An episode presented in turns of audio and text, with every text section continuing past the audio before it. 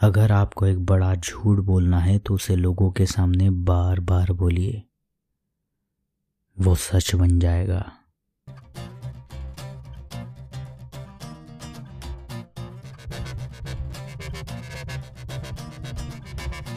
World war one के खत्म होने के बाद हिटलर ने जर्मन वर्कर्स पार्टी ज्वाइन की।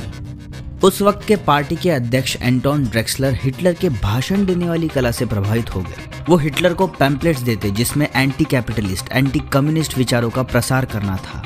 कुछ साल पार्टी में रहने के बाद, पार्टी मेंबर्स को धीरे धीरे पता चलने लगा कि एडोल्फ हिटलर नामक एक प्रभावित व्यक्ति है।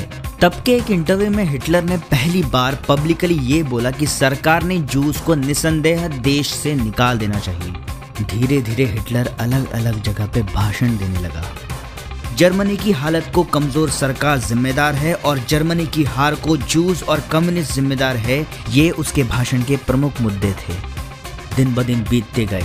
हिटलर के अंदर की आग, ऊर्जा, उसका बोलने का अंदाज कन्विक्शन लोगों को पसंद आने लगा। लोग उसके भाषण के लिए कई दिन पहले से राह देखते थे।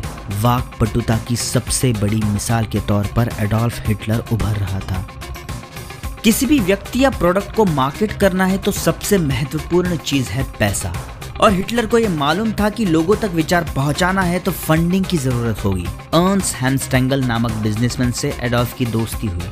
उसके सहारे वो फंडिंग पार्टी तक लाने में सफल हो रहा था। अगर लोगों तक पहुँचना है तो ब्रांडिंग ज़रूरी है। और इसीलिए उसने अपना एक अलग लुक रखा, जो लोगों के दिमाग में छप जाए। अपने भाषण की रोज प्रैक्टिस करता फोटोग्राफ्स निकालता। और उन फ़ोटोज़ को देश के हर कोने में लगाता, अपनी पब्लिसिटी करवाता। कुछ साल बाद उसने पार्टी का एक अलग फ्लैग डिज़ाइन किया। सफ़ेद सर्कल और बीच में काला स्वास्तिक और लाल रंग का बैकग्राउंड। और वो आइकन, वो लोगो पार्टी का प्रोमिनेंट निशान के तौर पे छप गया।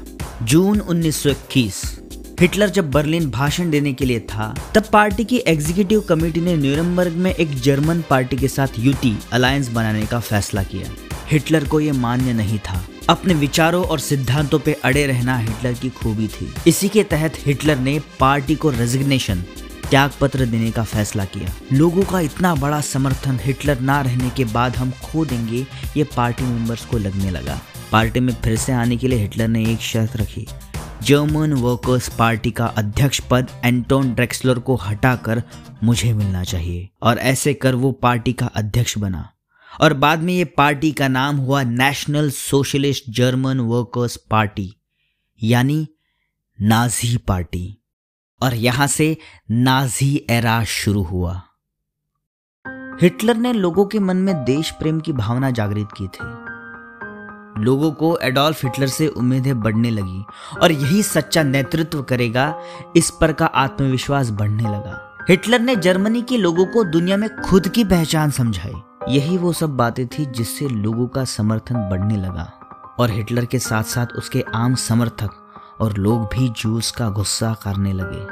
इसके बाद हिटलर के सामने एक बहुत बड़ा मोड़ आया। द बियर हॉल पुच सन 1923 अब हिटलर के पास समर्थन भी था, नाजी पार्टी की ताकत भी थी और जर्मनी की आर्थिक, सामाजिक और राजनीतिक हालत खराब भी थी। हिटलर को लगा यही वो मौका है सत्ता को हासिल करने का। मुसोलिनी का रोम पे मार्च और सत्ता स्थापन यही हिटलर के लिए इंस्पिरेशन था। जर्मनी के लीडिंग पॉलिटिशियंस को साथ में लेकर हिटलर ऐसा ही मार्च जर्मनी में कर तख्ता पलट करने की सोच रहा था। साल था 1923 वर्ल्ड वॉर वन के वीर जनरल एंड्रिक लूडनडॉर्फ और साथ ही कुछ नाजी समर्थक के साथ मिलकर एडोल्फ हिटलर ने जर्मनी के म्यूनिक शहर में तख्ता पलट करने का प्लान बनाया। जगह थी बियर हॉल जहाँ सभी बड़े नेता आके चर्चा करते थे, तब की वायमार सरकार के सभी लीडर्स और जर्मनी के प्रतिनिधि भी वहाँ आते थे। 8 नवंबर 1923 हिटलर, उसके समर्थक नेता और तीन हज़ार हथियारों से लैस लोगों को लेके बियर हॉल पहुँचा। कहर नामक जर्मन नेता भाषण देने जा रहा था। हिटलर दरवाज़ा धकेल अंदर आया, टेबल पे खड़ा हुआ और अपनी पिस्तौल निकाली और आसमान में फायरिंग की। सब लोग शांत हो गए। बाद में हिटलर बोला, अब नई सरकार बनाने का, जर्मन क्रांति का वक्त आ गया है। हम जनरल लूडेनडॉफ के साथ मिलकर नई सरकार बनाएँगे। आप सभी नेताओं का समर्थन अनिवार्य है। दोस्तों, हिटलर का ये प्लान उसके मुताबिक नहीं जा रहा था, लेकिन फिर भी वो बियर हॉल में पहुँचा और ये सब किया। हिटलर ने हॉल के अंदर सभी को कहा कि कोई भी ये जगह छोड़ के नहीं जा सकता। हॉल को चारों तरफ़ से घेर लिया है। लेकिन हिटलर की फोर्स जो जनरल लूडेंडॉफ लीड कर रहे थे, वो बियर हॉल के बाहर अभी तक आई ही नहीं थी। हिटलर ने गन पॉइंट पे केहर और वाइमार रिपब्लिक के दो और प्रमुख नेताओं को दूसरे रूम में जाने को कहा, जहाँ हिटलर ने उसका हेतु तीनों को बताया। हिटलर ने कहा कि मेरे पिस्तौल में चार गोलियाँ हैं, तीन तुम्हारे लिए और एक मेरे लिए। अगर सरकार नहीं हुई तो इन चारों गोलियों का प्रयोग मैं करूँगा। उन तीन नेताओं ने झूठ बोल हिटलर को समर्थन देने का वादा किया। बाहर हॉल का क्राउड बहुत परेशान हो रहा था और हिटलर की बातों से सहमत नहीं था। हिटलर बाद में मेन हॉल आया, लोगों को देखा और वहाँ पे एक ज़बरदस्त भाषण दिया। पलक झपकते ही हिटलर के असमर्थन करने वाले लोग उस पर फिदा हो गए और तालियाँ बजाने लगे। कहते हैं कि वो एक वाक पटुता का दुनिया का सबसे बड़ा एग्ज़ाम्पल था। इसी बीच कुछ नाजी समर्थक जनरल लूडनडॉफ को लेने बाहर गए। जो अभी तक बियर हॉल नहीं आए थे। लेट ही सही लूडनडॉर्फ और उसके सैनिक बियर हॉल पहुँचे, जहाँ कहर और उनके साथियों का हिटलर को समर्थन मिला हुआ लूडनडॉर्फ ने देखा। और यहाँ हिटलर ने सबसे बड़ी गलती की। हिटलर बियर हॉल से निकल गया लोक समर्थन के लिए। और बियर हॉल की कमान जनरल लूडनडॉफ को दे दी। इसी केओस के बीच एक नेता ने लूडनडॉफ को रिक्वेस्ट की कि मुझे घर पे कॉल करना है। बहुत टाइम हो गया है घर वाले परेशान हो गए होंगे। लूडनडॉफ ने परमिशन दी। हिटलर जब वापस आया, तब सभी प्रमुख नेतागण जैसे तैसे बहाना बना के हॉल से निकल गए थे और तीनों नेताओं ने बाहर आकर समर्थन देने से इनकार कर दिया। हिटलर ने प्लान बी सामने रखा म्यूनिक शहर के बीचों बीच जाकर तख्ता पलट करने का।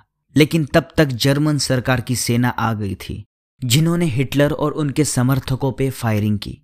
हिटलर के कंधे पे गोली लगी। सोलह नाजी सोल्जर्स मारे गए। हिटलर को बंदी बनाया गया और उसकी कुछ दिन बाद कोर्ट में पेशी हुई। जज ने हिटलर को अपना मत रखने का मौका दिया। हिटलर ने कोर्ट में भी सबके सामने तेज तर्रार भाषण दिया, जो जर्मनी के लोगों तक पत्रकारों द्वारा पहुँचा।